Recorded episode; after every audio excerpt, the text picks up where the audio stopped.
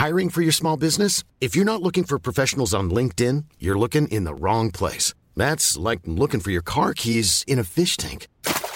LinkedIn helps you hire professionals you can't find anywhere else, even those who aren't actively searching for a new job but might be open to the perfect role. In a given month, over 70% of LinkedIn users don't even visit other leading job sites. So start looking in the right place. With LinkedIn, you can hire professionals like a professional. Post your free job on linkedin.com/people today. Hey everyone, and welcome to Pixels, a podcast for the discerning gamer.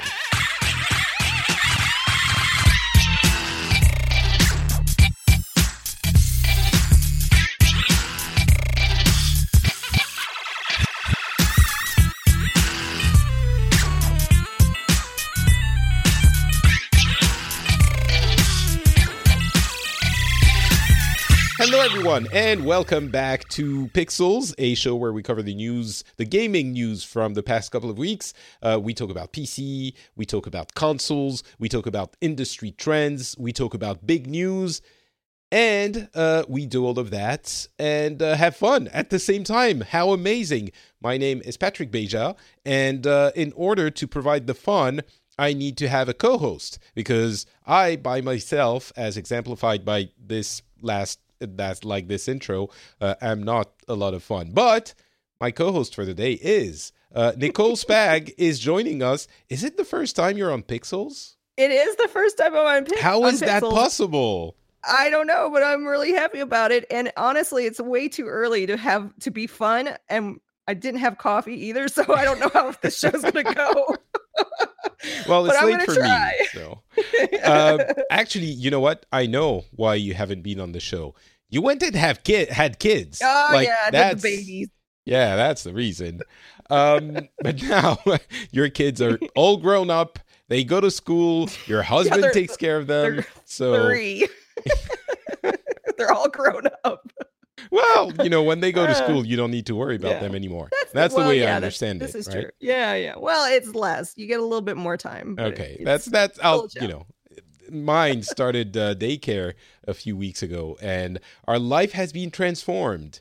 We're much happier people now. Not that I don't. Hey, okay, listen, kid. If you're listening to this, super when you're older, that's not what I meant.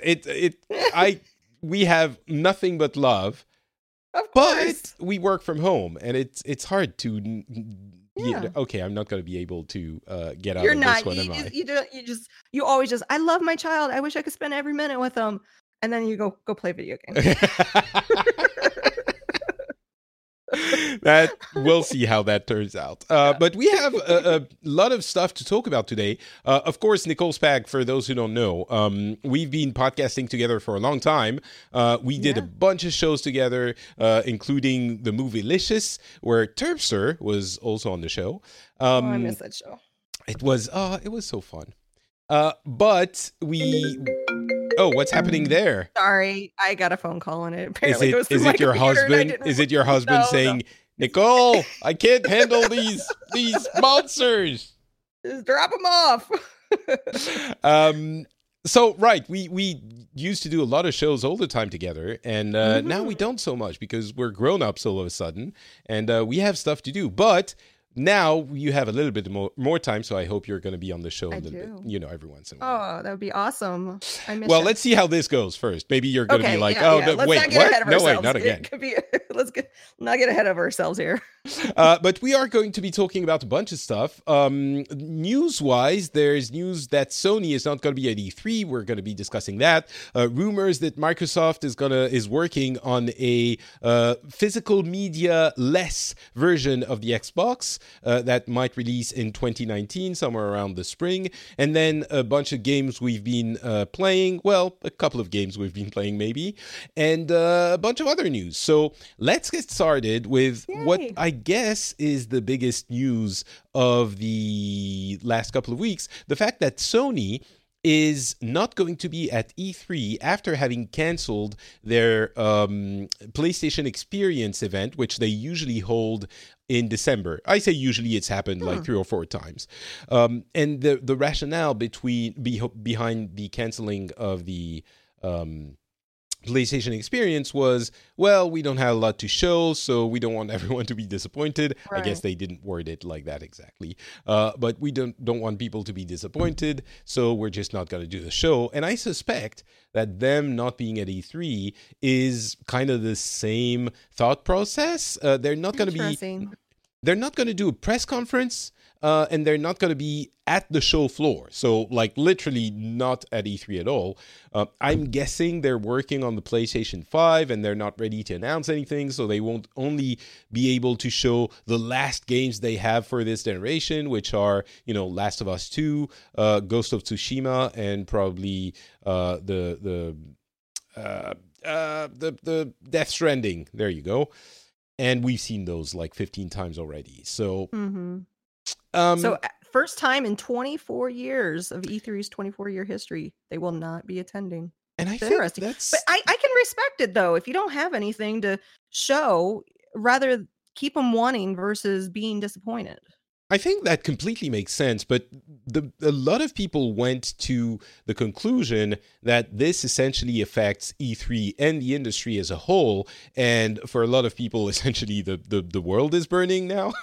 Everything's falling apart because, you know, E3 has been a staple of the gaming industry for a long time, and EA has already decided they weren't going to be at E3. And they have their side thing. It's unclear as of yet whether or not Sony is going to have their side thing this year.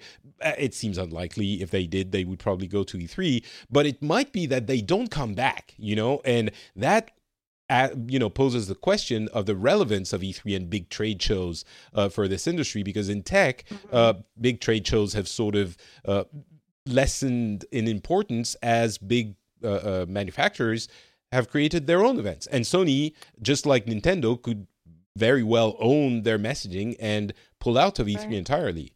So I could see that. Yeah. Well, like Apple does. Apple has a big... And thing. Samsung and, you know, well, maybe those two. But Sony is one of the big dogs, so they could completely own their own news cycle. I would be sad if E3 ended up not being this giant... geek fest, nerd fest, where everyone is, you know, super excited at the same time about the same things, and watches the all of the press conferences and makes fun of everything that's happening. You know, it's as we were fond of saying, it's kind of our Super Bowl, right? Yeah, but doesn't it seem like though the market is saturated with all these conventions, though? I mean, E3 you got is fan the biggest conventions. I understand that, but you can only get so big. You can't get. I mean, they've seemed like they've been growing. Maybe it's a time because my real work is we run a woodworking website and we go to the woodworking conventions, and there's two really big ones, and they actually alternate. So one year the conference is in Atlanta, the other year it's in Vegas. And they can only, they're big industry events, but they can only get so big. And there was, for a while, they seemed like they were just growing. And then, you know, the companies backed off, and then they grow up again, and then they back off and they grow up. It's a cycle, I think. I think it's a natural. I think there's some of that. And certainly we have, you know, I guess the other big one is PAX that you think about. And then there's Gamescom in the middle of summer. And you have, in PAX, there are like, what, 4 PAXs now? And then you have Paris Games Week, which has been growing in the past couple of years in the fall.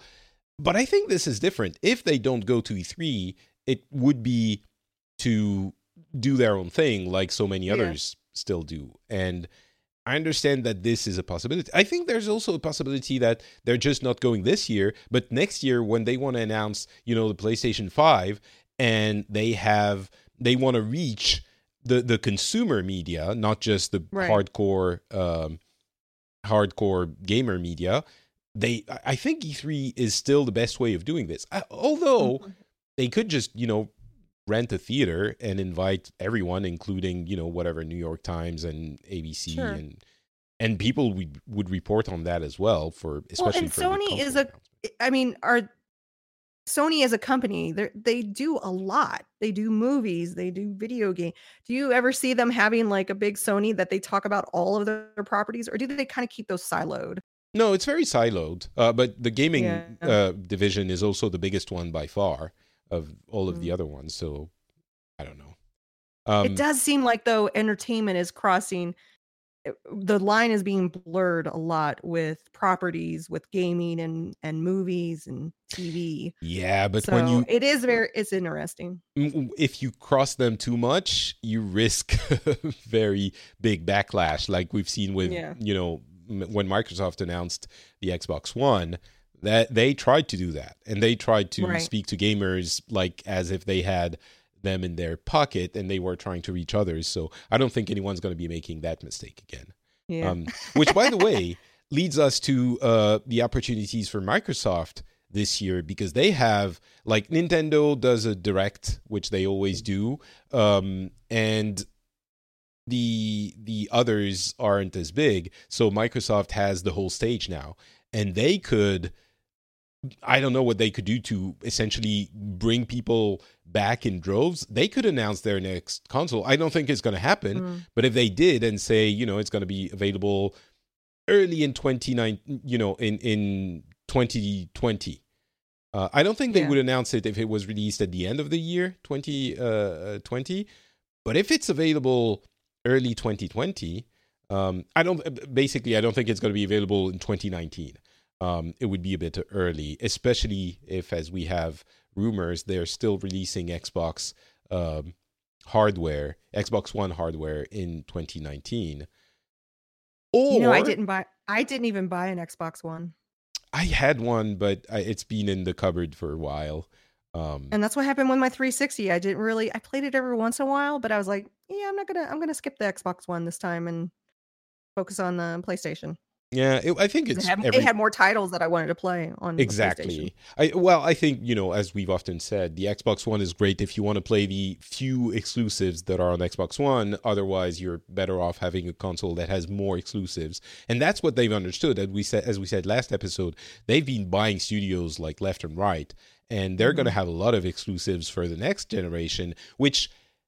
Well, let's talk about this then. The disc-less Xbox One, which is rumored for 2019, would cost less than the current Xbox One S, which is $300, but you know you can usually get cheaper. It would be. It seems they're targeting a price of $200, around $200, which would be great.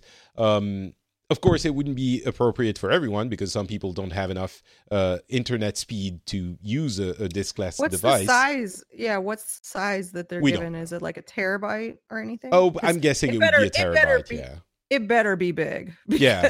Obviously, yeah. I mean, I could see 500 megs, but it would need a terabyte, I would think. Not megs, gigs, sorry. Gigs. I'm like, why are we in 1999? But yeah, I mean that could work for some people. We were talking before the show, and you were telling me. I download all my games anymore. I actually get annoyed when I have to get up and change out a disc. So. Me too. I think it comes with parenthood, maybe. You're like, I can get up from my couch. What is this, like 1973? What are you talking about? But like with the Fallout 76, I just queued it up to download and it was done, and then I watched the little countdown go, okay, you can play now. I'm like, oh, I don't have to do anything. I just hit that's start. What I do. That, like, the annoying things, it's now ironically more expensive to buy the game digitally than it is to buy the physical copy, which is moronic because we have more restrictions with the digital version. And the other thing is you'd usually have to wait. Well, you have to wait until release day, when sometimes the physical copy you can get in some stores before. So, but still, I also buy all the things physically. I mean, digitally. So I could completely see that device being appealing to some people. And so this is where it gets interesting, I think. If it sort of has the tech included that could transform the device into an Xbox Scarlet, you know, with the streaming technology, or just, you know, the downloading the games. If it like could a whole transform media, into media center, right? Well, I mean, the you've heard about this the Scarlet service that they're rumored to be preparing for the next generation, right? Probably, but I don't remember. I've You have I have kids. A terrible memory now that I've had kids. So the rumor is, for those who don't remember, is that it would be a dual system where you can either purchase the game like physically or digitally and install it, or you could stream the games in that, you know, fashionable way that, you know, and the consoles could do both. So like you would have on live, exactly, yeah. Of old. Okay. And the PlayStation now, and and supposedly they would have tech that would make latency a lot more bearable than it is now with the current services. And everyone's doing this. You know, there's a Google service, there's a bunch of different, and even Microsoft has announced the xCloud for that version of the Xbox One service. So everyone's going to it, and the next generation could very well be that. And if you buy that device and it's compatible with it, with the next version, with the streaming, not obviously with the purchasing of the games, because the tech wouldn't be capable of rendering those games because it would still be Xbox One tech. But if you could use it for the streaming version, it could be interesting. So I don't know. The supreme irony in all of this, we touched on DRM, is the fact that Microsoft, with the Xbox One, with their failed announcements, was trying to tell us these digital rights should be yours, and they did a terrible job at it. But and I've talked about it many times throughout the years. But they were trying to tell us you should be able to sell the games that you've purchased digitally. You should be able to lend them. You should be able to share them to you know and to all of this. And because of gamer outrage, which I understand, it was very badly presented. It was a terrible presentation, tanked the generation for them. But now we're in a future where it's impossible to do all of this.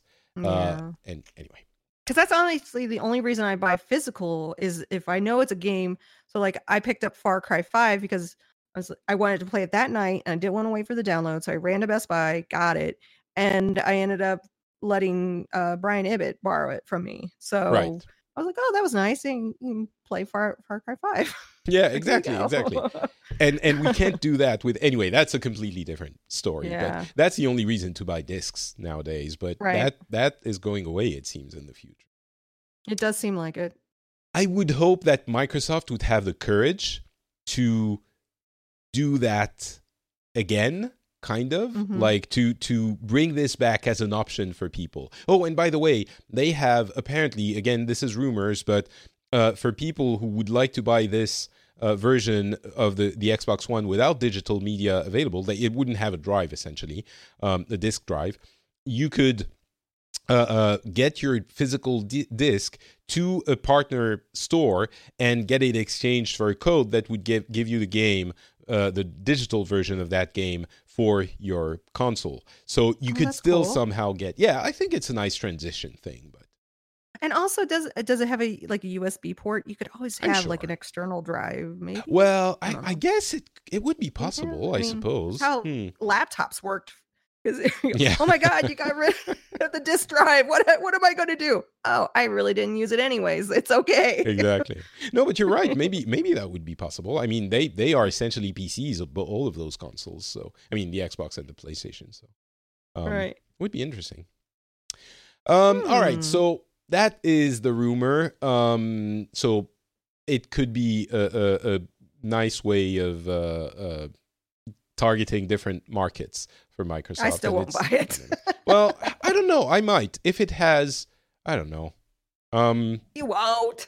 It's all right. I mean, I have an Xbox One in my cupboard. The issue is it's the original one, which is gigantic and has this power supply unit, which takes basically as much space as my TV. Is it like the 360s power? I mean, it was like a brick. I think it's a bit bigger. It's oh my gosh. It's at least as big. But you know, the new one, the Xbox One and the One X are tiny. Like it's wonderful engineering on the Microsoft team's part.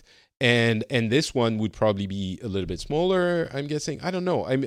The thing is, I might be interested in the Game Pass for, you know, a while for some of the games they have. The other issue is there are so many games that I don't have time for. Like, there are already a ton of games. Well, some games I would like to play on the Xbox, but I just don't have time. There are too many other games.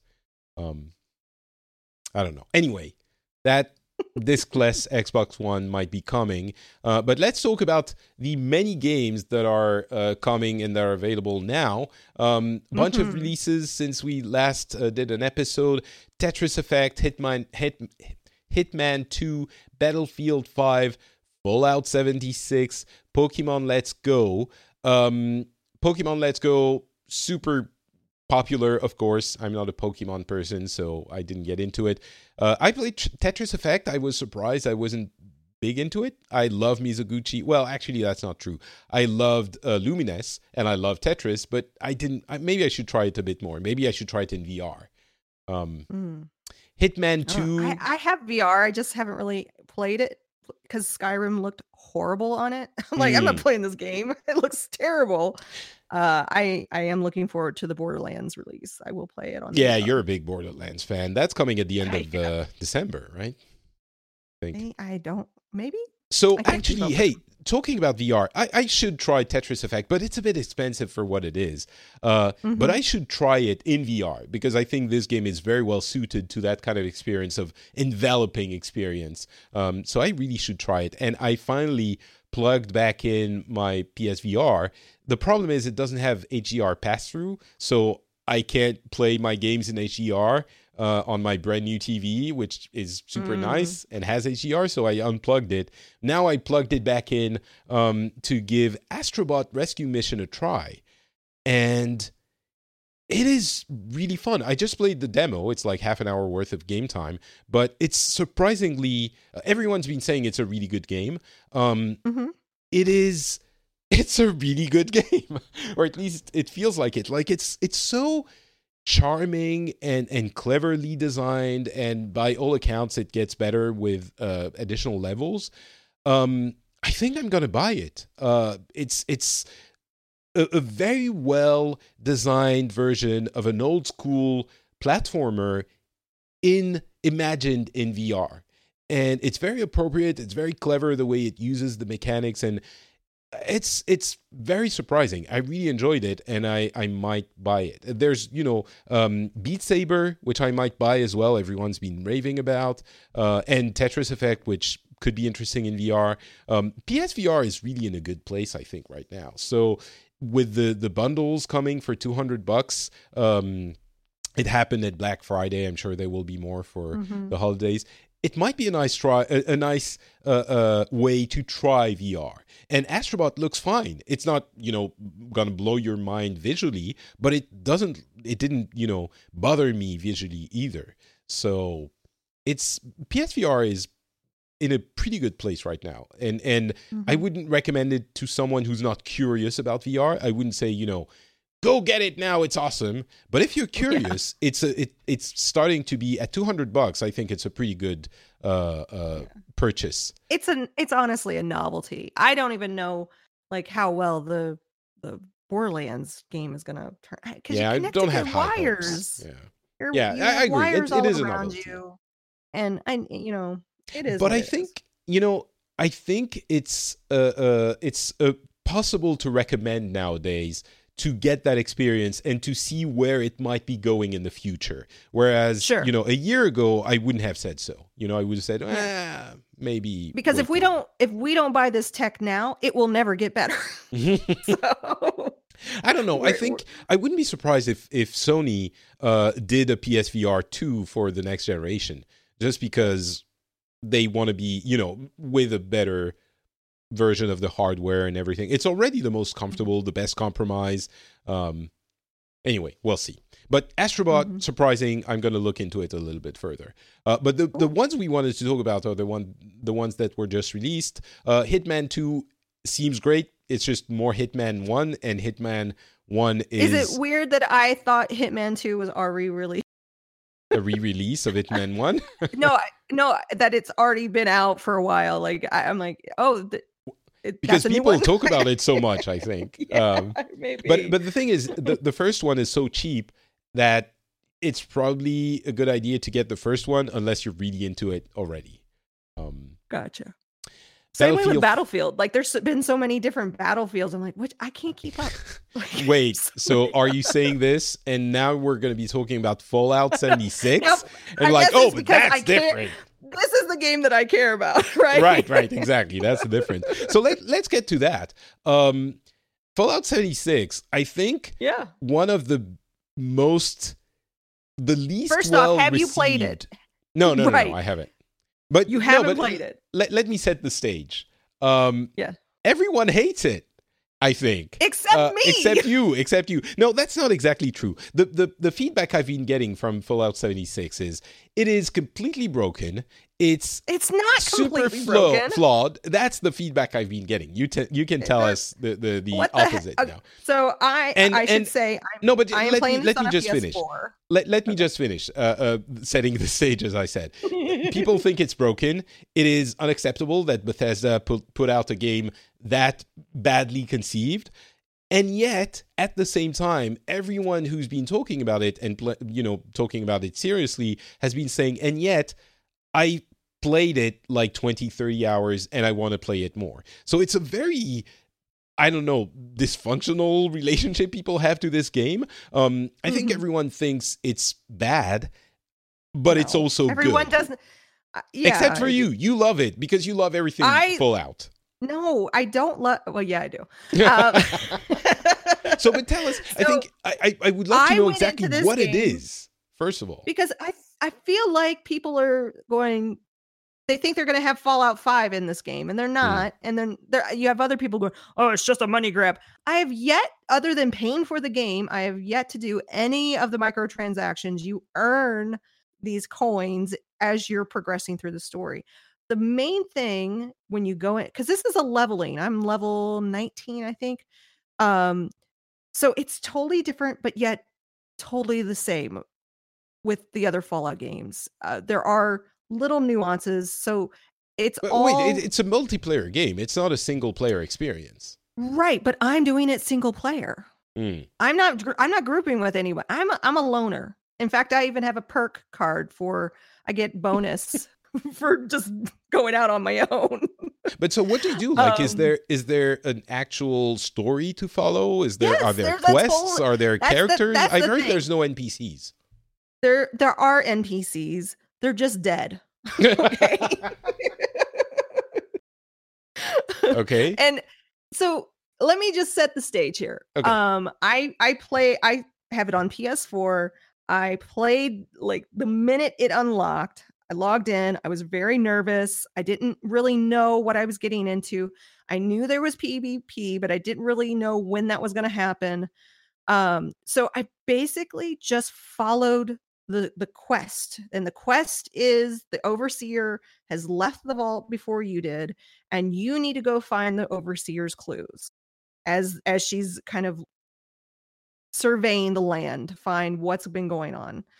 So for people who don't know, everything is the game is set like it's the first Fallout, of course, post-nuclear series. The world has exploded with nuclear bombs, and usually you get out at different times after the apocalypse and explore the world that is a post-apocalyptic world. This one, you're the first vault that opens, and you're supposed to be the people who repopulate the Earth and prepare the Earth for the other vaults that are going to open later. So it's relatively recently after the nuclear apocalypse, and so everything's destroyed and broken, and it uses the Fallout 4 engine mostly, and it's heavily multiplayer, or at least that's how it's being sold. It is. Yeah. So as you log in, you go into a world, and they have a lot of different worlds. So the nice thing is that you can, like, if somebody's griefing you, like once you get past level 5, you can go into PvP, but if you do not engage,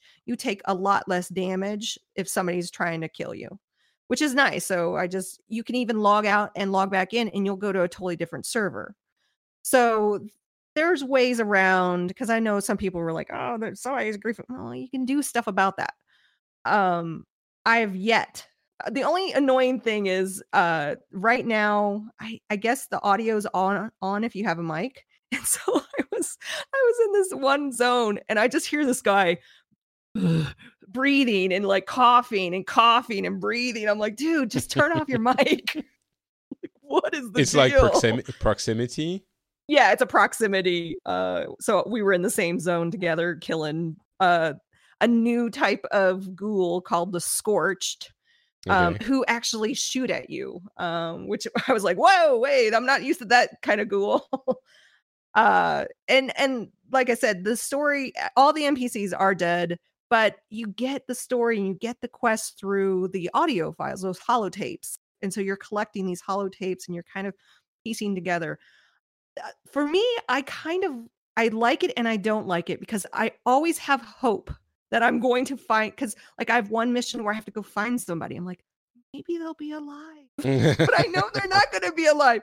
So you feel completely alone in this world, because it's just, you know, there are other people like you out there, but as far as the people that survived, you're kind of piecing together stories. And I love games like that, where I kind of unwrap the story through different means, whether it's computer terminals, hacking the terminals, gathering, very BioShock, right? But so you don't feel you're like playing it. Like the solo half of a game that isn't a solo game. You don't feel you're getting a lesser experience than, because it feels like you're playing it like Fallout 3 or 4, New Vegas or whatever. I kind of am because I don't like people. Okay, but isn't the game less than those? Then why did they give me a loner perk? Because they know people are going to play this game on their own. Right. No, but I'm not asking if it's I'm not asking if you're, you know, if it's impossible. I'm asking if the game is less good than those other 100% solo player dedicated games, because this one has even though you're not using it, it has an emphasis on multiplayer and like you're not using half the game. Are you feeling like you're playing half a game? No, I don't. Okay. They also have these things called events. Think Rift. Remember how Rift would have those big group events? Right. Or for people who didn't go sleep in 1999, Destiny, I guess, has public events as well.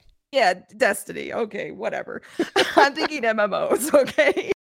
But I remember when Rift did that, and we were like, oh my gosh, this is so cool. And they have these like events throughout the whole world. And you can group together. You don't have to actually physically group in the game. You just show up and you work together. So do you partake in those? I do, yeah, because those are fun. And I really, you know, like there's one where you have to protect the food. There's like a food factory where you're repairing it, and you got to protect it from, because it's loud, so all the ghouls come.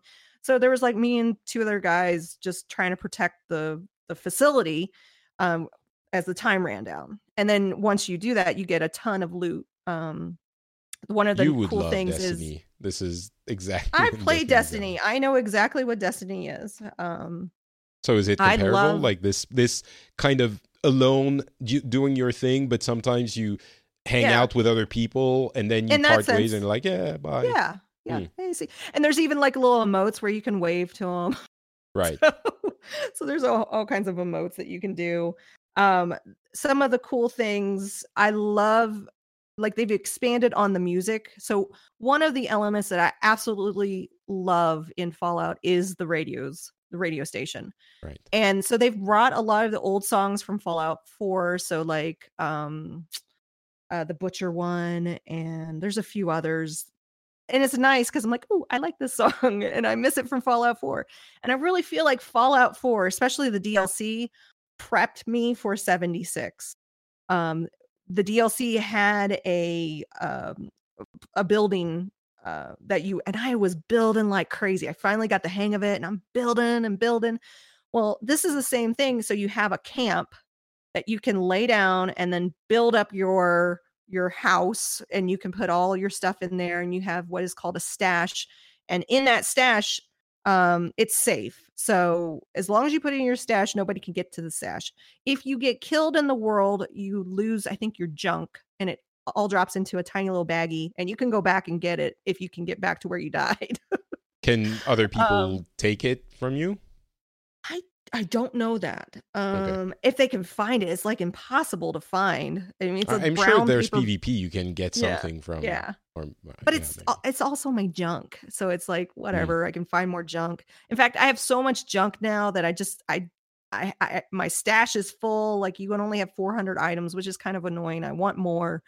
So yeah, I've heard they're going to patch that. Oh, good. Thank you. Because I'm trying to manage. I'm doing a lot of managing of weight and item numbers right now. So it's getting a little annoying.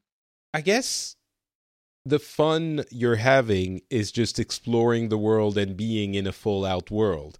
I'm not getting the feeling that people who don't have a particular love for Fallout would get anything other than being in that world. Like, they're...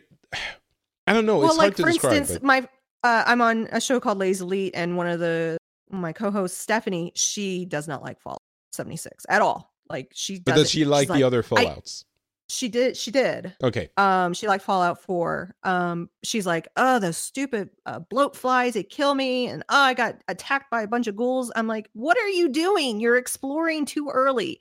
If you get out of that vault and just start exploring, you're gonna die. You gotta follow the quest line. Just follow the quest line and do the training. They actually have in almost every town a little training. So the first town you come up, you go into like this little bar area, and there's like some terminals, and you go up to them and you start reading them, and then you can go through their training to become a rescuer or whatever. I don't know what they were called. But then further down the road, there's another training facility, become a firefighter. So they've set up all these automated training, and once you complete the training, you get all this good loot, and then you get leveled up and all that stuff. And one of the cool things that you can do now is dilute your stim packs and your rat away. So a lot of the things that help you, you can actually break them down and make them last, because things are scarce in this world. Like, there's a survival aspect to it, right?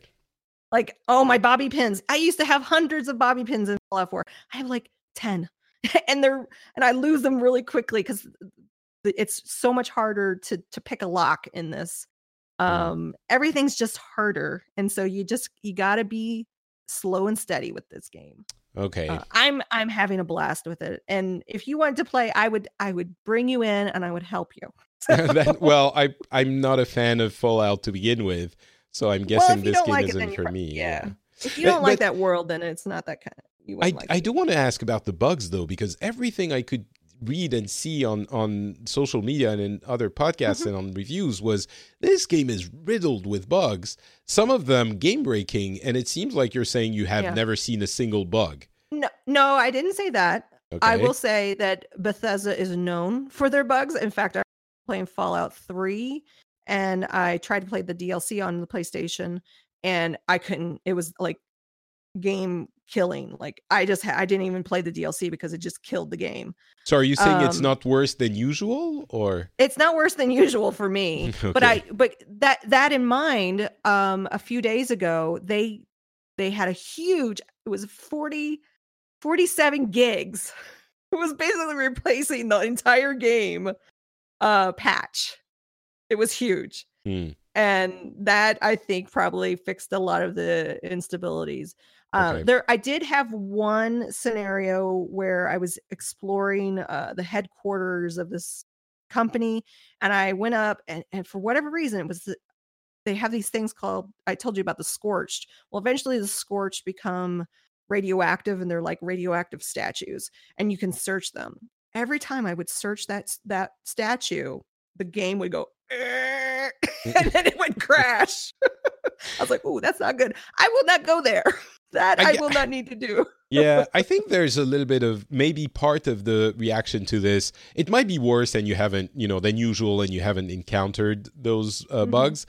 But I think the reaction as well was people realizing, we've been laughing off the Bethesda releases bugged games issue for years. And now it's kind of, all right, it's not funny anymore, we love you, or we loved you, but now you're kind of pushing it too far. So I think there's an element of that as well. I don't know. It's nothing that stops me from playing the game. Like if it were to stop me from playing the game or going forward, then yeah, of course I'm going to be upset. But I'm like, okay, so I just don't go to that. I don't do that. I mean, it is. You understand how this is not an acceptable solution to the issue for a game that you've paid full price.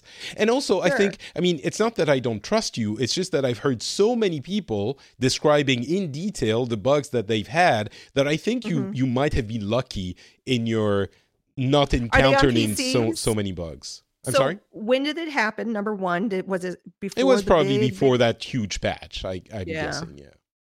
So yeah, all right. It's a huge world. It's a huge, complicated world because every time you log in, it's going. So like, I could loot a chest in the same area, then log out and log back in, and I could go into a different server and I could loot it again.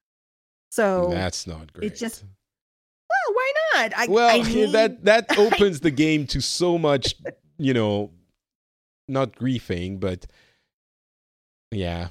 Well, anyway, listen, I'm really happy you're getting what you want out of it. Clearly you're loving it. There are a lot of hate. It cracks me up how much hate is on a video game. I think it might be a breaking point as well. And there's the suspicion that this is a quick cash grab, which I get the feeling the team actually wanted to try out what a multiplayer Fallout would look like.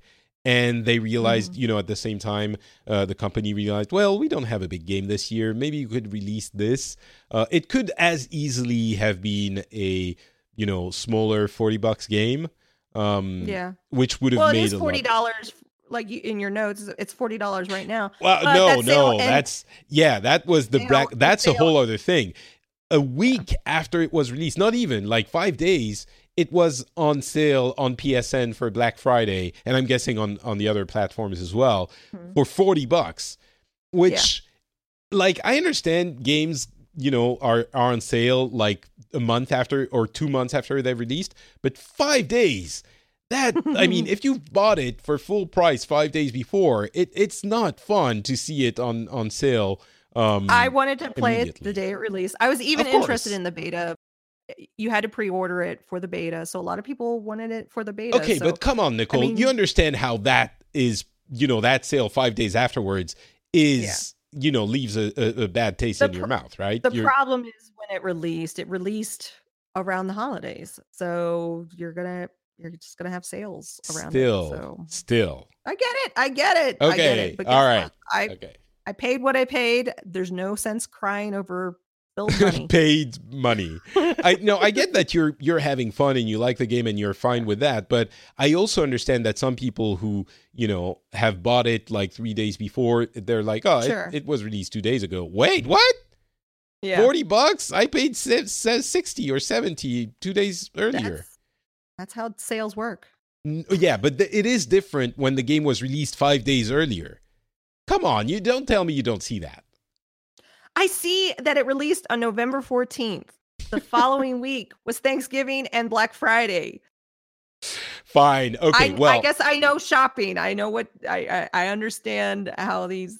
I mean, does Bethesda have say over the sales as well? Of course. Sometimes when do they? Well, I mean, maybe it was ZeniMax, but because a lot of times these companies, they're like, okay, this is going to be the schedule of what we're going to do for the sales. Yeah. I don't know. I think you're being a little bit kind with Bethesda. I'm not, being, I'm you're defensive of Fallout. Yeah. I'm giving you an opposite view. Right. Yeah. Which I'm not. Usually I'm the one who oh my God, we should be upset that it dropped. No. Listen, I'm not saying it's the end of the world. I'm saying feels bad that 5 days after you paid it full price on release day, it's $40. I think it's reasonable to be upset about this. I'm not saying you should burn down your house and protest. I'm saying it's reasonable to be upset. And I'm usually the person who says being angry, people are too angry about stuff. I'm the one trying to find, balance in the force. Are you playing Red Dead 2? I played it when it was released. Now I found better things to do with my time. Yep. I think, Red Dead is a very interesting game that we'll be talking about for a long time to come. I just don't think it's a great game, but I think it's a great, for lack of a better word, it's a very interesting piece of art. And it's trying to do things that are different and interesting in the same way that some indie games do, except this one, as I said when I first talked about it, has a, you know, quadruple A budget. So that alone is interesting. And there are many things to discuss. I'm sure we'll talk about them more and in the next few years. But I started, I couldn't play it. I went back to Tomb Raider. Yeah, you and many other people. Yeah. So on Black Friday, I bought a couple of games, Tomb Raider and Assassin's Creed Odyssey. Before that, let's talk about another, well, an actual indie game, Return of the Obra Dinn, which is super weird and a lot of people love. And I thought was, you know, I would try just because it's interesting visually and I wanted to know what it's about. It's a game by Lucas Pope, who released Papers, Please, who developed and released Papers, Please. Super interesting thing. If you haven't seen the visuals of that game, go check it out. But it's essentially a weird puzzle that is also a walking simulator, and a lot of people have been talking about the puzzle aspect, but I didn't realize you could play it as a walking simulator, and the mechanics of it are so interesting. You essentially get on this, I'm not spoiling anything, it's literally the first 5 minutes of the game. You get on this boat, it's in a Victorian era, you get on this boat, and this is the entire game takes place on that boat with these DOS/macOS first version Apple II visuals with only two colors, but it's a 3D, it's a filter applied on the 3D game. So you get on that boat and you have to find out what happened to all of the people on the boat who died, and all of them died.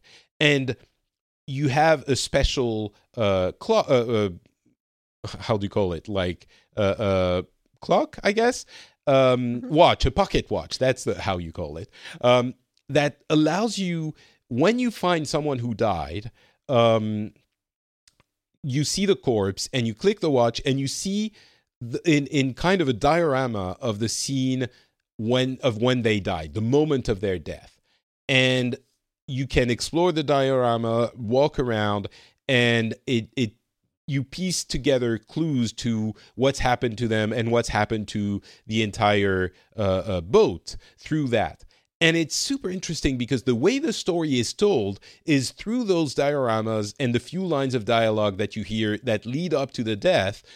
And you go sometimes back through time and then forward through time to explore the events that led to all of this unraveling. And so the gamey part of it is this puzzle of having to figure out who each person is and what happened to them, how they died. And the story aspect of it is very strong as well.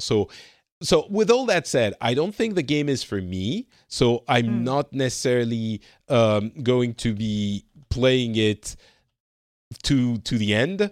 But I do admire the artness, the artfulness of it, and the game design aspects as well. It sounds like a game. I was just playing before I start Fallout 76. We Happy Few. Have you played that yet? No, I haven't. I mean, yeah, it's We Happy Few seems like it's interesting, but it's not a very good game. This one is getting much more. Yeah. Well, apparently you like the games that everyone else hates. I guess so. I love it because it's the same thing where you're playing, it's a first person. And there's a lot of elements of Fallout 76 in it. Like you have to collect honey and you do the same in Fallout 76. And you have weapons and you're playing as three different people. So the first story, you're in a world that something really, really bad has happened, but everyone takes this pill called joy to forget it. And you go off your joy and you're trying to figure out and remember what happened, and you're slowly getting your memories back, and it's pretty awful. And that's the first guy, and you play as two more characters, and you're kind of finding out what happened to this small little island town, and you pick up these masks that give you glimpses to those memories. So it sounds very similar. Yeah, it's really cool. the gameplay, like you said, sometimes the gameplay is whatever, but it's just weird and creepy and Bioshocky and yeah. Well, I guess there are some similarities. The main difference, I guess, is that the gameplay from Obra Dinn is really a puzzle aspect. You can't really even call it gameplay. It's like the game mechanics. It's puzzly more than twitchy. And it works. It's pretty interesting. So if this is your kind of game, you probably already have it because it's been making a lot of noise. But it's worth checking into for general gaming culture's sake. Mm-hmm. I don't know if I'll check it out. Sounds very weird looking, by the way. I love those weird games. I just love it. If you haven't seen what it looks like Google it now. Return of the Obra Dinn, and you'll see what it looks like. It's very unexpected. It's not what you would think of for a game like this, or maybe it would be. And so We Happy Few, at least one person likes it, and that's it. Shut up. No, but I've heard nothing but very critical opinions. You're running very critical circles, I guess. I guess so. Hey, what I'm not critical about is one of the games I bought for Black Friday. I've loved it so much, I haven't even tried the other one. So I bought, as I said, Tomb Raider and Assassin's Creed, and I've been playing Assassin's Creed Odyssey nonstop. I was very apprehensive of the game because of those critical circles I run into, apparently. And a lot of people saying, pointing out the issues of the game, I think a little bit too forcefully, and probably to try and appear balanced, because there are certainly some issues, not the least of which being the question of that increased experience rate that you can get through a microtransaction. You can pay $10 to get 50% more XP throughout the game, which essentially allows you to mainline the story and not worry about any of the side quests, which are pretty fun and interesting, but if you don't do them, then obviously you can't mainline the story. You can't go through with the story. And I think if that microtransaction bit hadn't been there, no one would have worried. It would have just been, well, of course, you have to do some side stuff to keep going with the main story. But since it's there, of course, everyone wonders. And that's a legitimate question. We wonder if they haven't put so many side things to do and lowered the level of XP you're getting to force you to, to encourage people to get that XP boost. So Go ahead. Oh, go ahead. I was going to say, Mark is playing this game, Odyssey, and he did the boost. He actually was, really? he was worried about it, but he only has 2 hours a night to play. Right. And he was really enjoying it. And he's like, why am I beating myself up? I want to play this game. So he did it. And he's like, I just did it. It was this big achievement. He's like, I got rid of the guilt. And I think this is a legitimate concern. Oh, go ahead. Finish up. I was just saying that he was glad it was there because it gave him of the game. It really utilized the time that he did have because he wanted to play the game, but he didn't have all that time. And that's where the question comes from, right? Because if you want to design this game, let's say you don't even have that question of whether or not there will be an XP boost, do you design it by giving enough XP when you're doing the main story to keep going, therefore kind of nullifying the side things? Or do you keep the side things in, and then that means that people who don't have a lot of time, because it's a long game, it's a very rich game, that means that people who don't have a lot of time are probably never going to see the main story because, there's too much to do. And that question, I think, isn't a simple, they did it for the money, or, they couldn't have done it otherwise, or, But the fact that the microtransaction thing exists does leave a little bit of a... the question. Yeah. But regardless of this, they're trying to work both sides. They're trying to work the side that, the person that has all the time in the world there, for 40 plus hours and play that game. And then the person that has only a handful kids, family. Gamers are getting older, and of course they have less time. But they could have designed the game to from the. I don't know. They could have enabled an option for this, or I don't know. I mean, maybe. Anyway, I don't want to spend it. It is what it is. It's been sure. discussed to death. I want to focus a little bit more on the fact that, well, actually, the game is really awesome, and it's the question of is there some unnecessary filling in that game? I guess does exist, but there are so many things to do in this game. So first of all, the gameplay, I don't know why it didn't grab me in Origins. Maybe it's different enough that it grabbed me here and not in Origins. But I got into it immediately in this one. The setting might have something to do with it. Ancient Greece might speak to me more than Egypt. But beyond that, you start the game. It's fun from the beginning. You have a ton of things to do. And then it adds system upon system upon system. Like, there are 15 different things you can do at any given time, and all of them, well, maybe not all of them are fun, but a good majority of them are really fun to do. As Mark found out, you have to be willing to do side things on different islands, but those things are fun too. So I don't really have a problem with it. It does take a lot of time, but you know, it's sure. It does add systems that are it's very reminiscent of Shadow of Mordor, and especially Shadow of War, which I think it got a lot of inspiration from. In the mercenary system, there's a mercenary rank system that you climb through. There's, I don't want to say too much because maybe some people are going to find out and it's going to be fun, but there's that is pretty well known. There's balance of powers on the different islands that you can weaken by attacking and burning their supplies and stuff. And then you create a battle opportunity where you can defend or attack whoever, because you're a mercenary, so you can sell your services to either of them.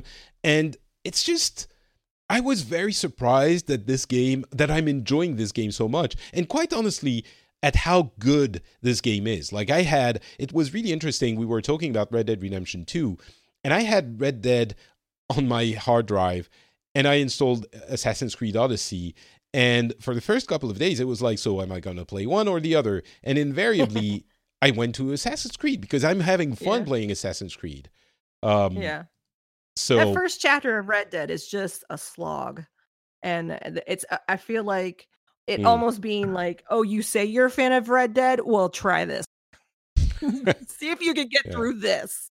I know. Because I honestly got frustrated with it, and I went back to Shadow of Tomb Raider and finished that off because it was fun, and it was fast paced, and I'm going all over and solving puzzles, and I think it's similar to the Assassin's Creed Odyssey game.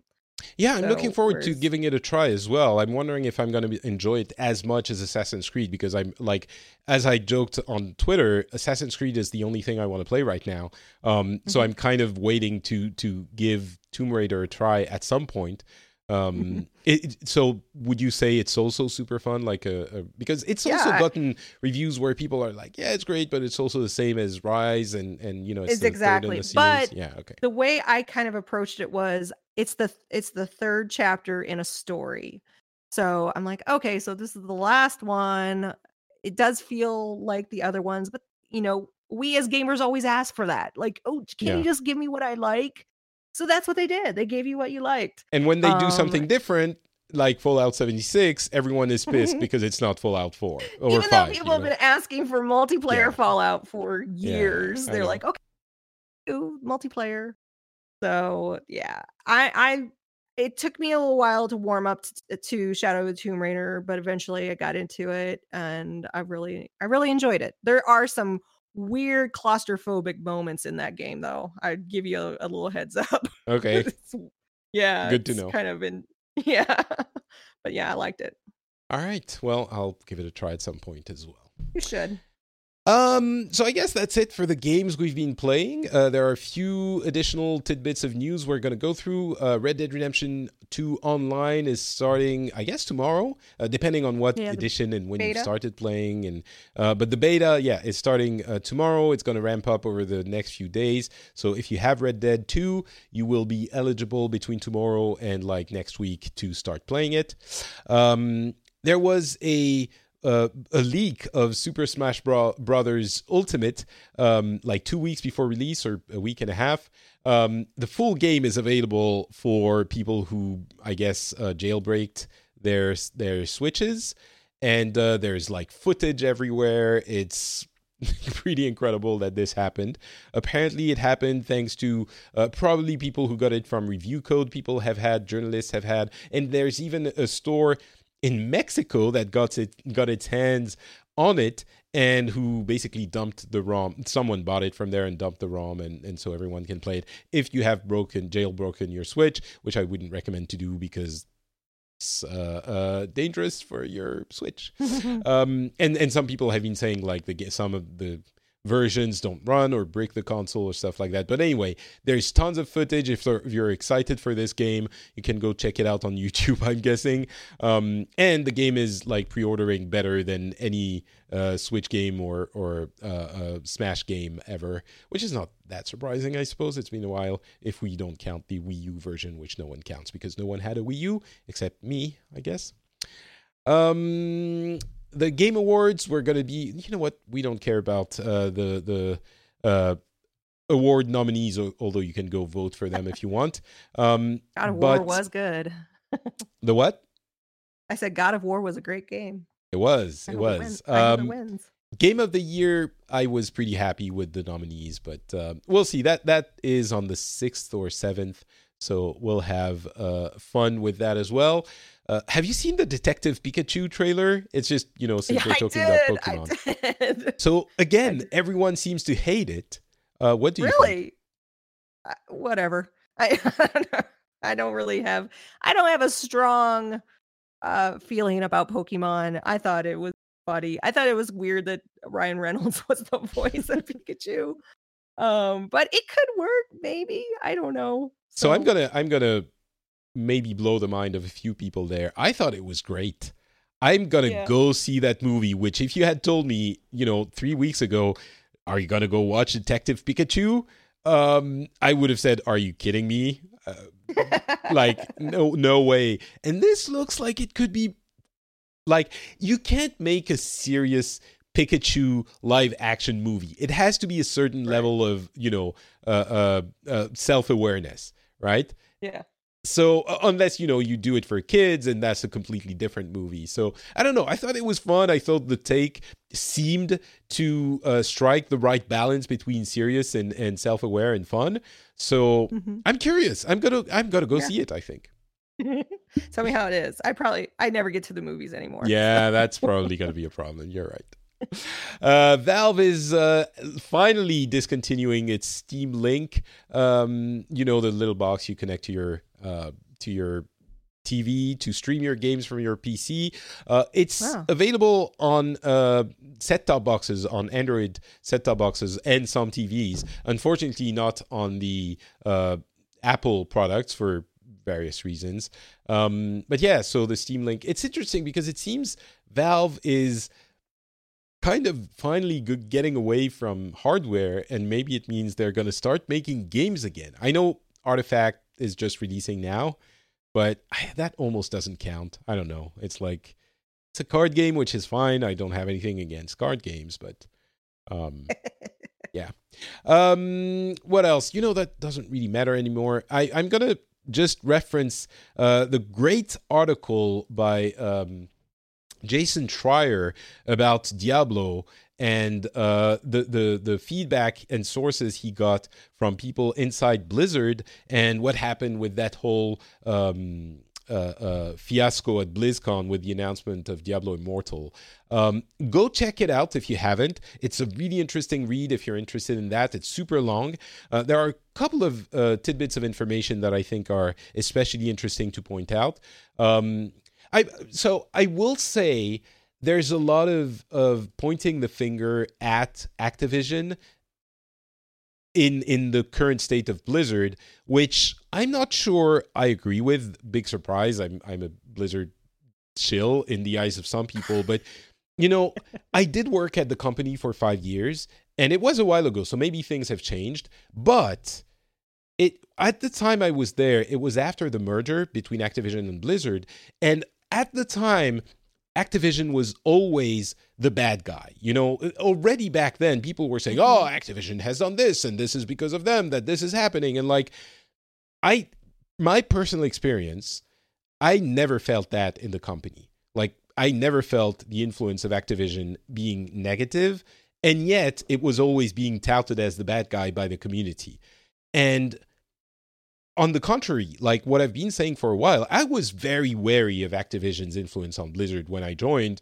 And I was incredibly surprised that, you have to remember, in 2012, when Diablo 3 launched, which was a big issue, of course, the launch was not ideal. Some people, you know, it would have been fair to expect that given the state of the company, StarCraft 2 wasn't doing great. Diablo 3 had launched and was having issues. Warcraft, World of Warcraft, was off its impossible rise. You know, it was around 2010 that subscription started going down instead of up. And as we now know, Titan was in big trouble in 2012, 2013. It would have been absolutely the time for Activision, if they had, you know, those kinds of intentions, for them to get into the company and mess things up.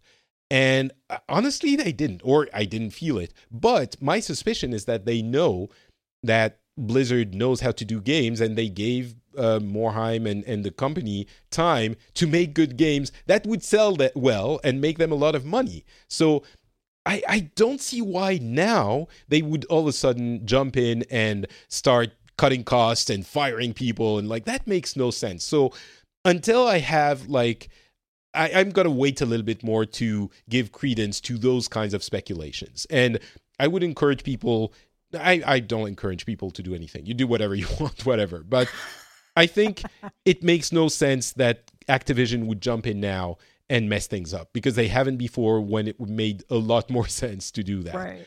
I will also say that the question of cost cutting that Schreier talks about, given the from his sources, again, look at the situation Blizzard is in now. We now know that Diablo 4 is not going to come for a while. Battle for Azeroth was just released. Hearthstone, Heroes, and Overwatch are getting a little bit long in the tooth. So they don't have anything coming for the next, 12 to 18 months, maybe more. It would be, it's not that they made $1 billion with whatever game 2 years ago, so they should be happy with this and continue at a breakneck pace. That's not how it works. If you don't have, if you want to keep people developing and doing the work they do comfortably, you have to be a little bit conservative. So I would be very interested in knowing where the cost cutting is happening. What we've heard from the sources is that staffing is not on the chopping block. Like, if you need a developer, whatever, you can hire people, and that's the most important thing. So given that, I would be curious to know where the cost cutting is happening. Maybe it's in trade events that you don't go to because you don't have anything to show. Maybe it's on, champagne celebrations of a game, patch release or whatever. They have those game celebrations for champagne celebrations that we see pictures of on social media. I don't know. But the fact that they're not cutting on staff is a good sign to me. So it seems to me like conservative management rather than, oh my God, you're spending too much money, we're going to cut your everything in half, and that's going to hamper your ability to make games. So I don't know. The other thing I hear a lot is, they're just trying to make. Well, duh, they're a business. They're trying to pay people for the work that they're doing. I feel like in this I feel like it's getting better, but free to play and all that, like, somebody has to get paid. I agree. I also think there are ways of doing it. I think it's possible to go too far, and certainly with the issue we've seen last year with Battlefront 2, it did go too far. The question of the we're going to slow your game down, but we're also going to give you that XP boost if you pay $10 is also questionable. Right. Like, the question can exist, as we said before. Certainly, the Diablo Immortal is going for a different market, which is very lucrative. So I understand the question being asked. But yeah, in general, obviously someone has to get paid. But I don't think, in general, reasonable people aren't saying Blizzard shouldn't find a way to make money. But so yeah, anyway, go read the full article. Super interesting, as I said. There's discussions about the different ways that Diablo 4 development has gone. Like, it's gone through one major reset, and currently it's going in a very dark direction. But it's been reset 2 years ago, so it needs to more time in the oven. There's a big part of the development from the, if not all of the development from the Alan Adham incubator, which is focused on mobile. So it seems they're doing a lot of mobile stuff. And Corey Stockton, our good Nintendo fan friend, is apparently working on a Warcraft version of Pokemon Go. And apparently, cool. I'm not a fan of Pokemon Go, but apparently there's a lot more gameplay in that version. Obviously, it's not going to be exactly the same, but they also say that the developers are the ones who are excited about mobile games. So it's not like a mandate from someone up top saying you're now going to make mobile games, which I think is making me hopeful for getting versions of mobile games that I might actually enjoy. As we discussed before, there's no reason mobile games wouldn't be enjoyable by core gamers. And maybe they're going to find the magic formula that has eluded, I think, all of mobile developers until now, because we as core gamers haven't jumped into that arena so much. And maybe Blizzard can do it. We'll see. But the fact that the developers are the ones, according to those sometimes negative sources, they're saying the developers are the ones who are excited about those games, gives me a little bit more hope. So I don't know. We'll see. But again, the article is great. Go read it. It's a super long read, very informative.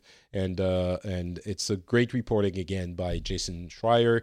And I'm providing you kind of the positive spin on it, and there's a lot of more concerning stuff in the article. So if you're curious why I'm being like, oh, this is like this and like that, go read it. It's very interesting. And that's gonna be it, I think, for this episode. We're done. Yes. We covered a lot. Yeah, we did. We usually try to do that. So thanks so much, Nicole, for being on the show and sharing your love for Fallout in the face of adversity. I just can't help it. So you mentioned Ladies of Leet, and maybe you also have a Twitter account you can promote if people want more. I do. Of Nicole.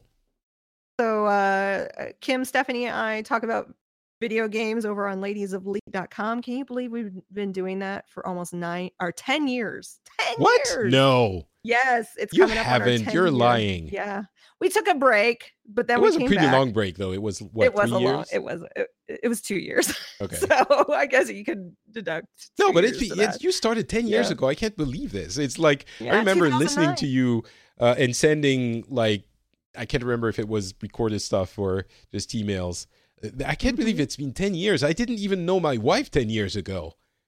That's insane. Crazy. Yeah. Well, Movielicious would be 10 years as well, because we started Movielicious around the same time. We actually started Movielicious before Ladies of Leet. Yeah, that's what I thought. Yeah. But you can also follow me on Twitter at Nicole Spag. So that's all over as Nicole Spag. Excellent. Oh, damn it. I had an excellent joke about Fallout 76. I was going to say something like, more like, Fallout flat on your face 76 or something like that. I had prepared that joke for like 3 days. Damn it. But was a terrible joke. I'll use it as a title. It's fine. I think it will work. That's all. All right. Well, thank you very much, Nicole Spag, and the link will be in the show notes for your Twitter account, and you can find everything she does from there.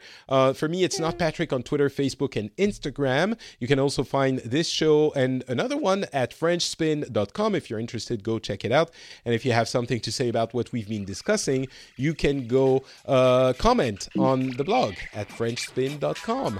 We thank you very much for listening, and we will be back in a couple of weeks with another episode. Talk to you then. Bye.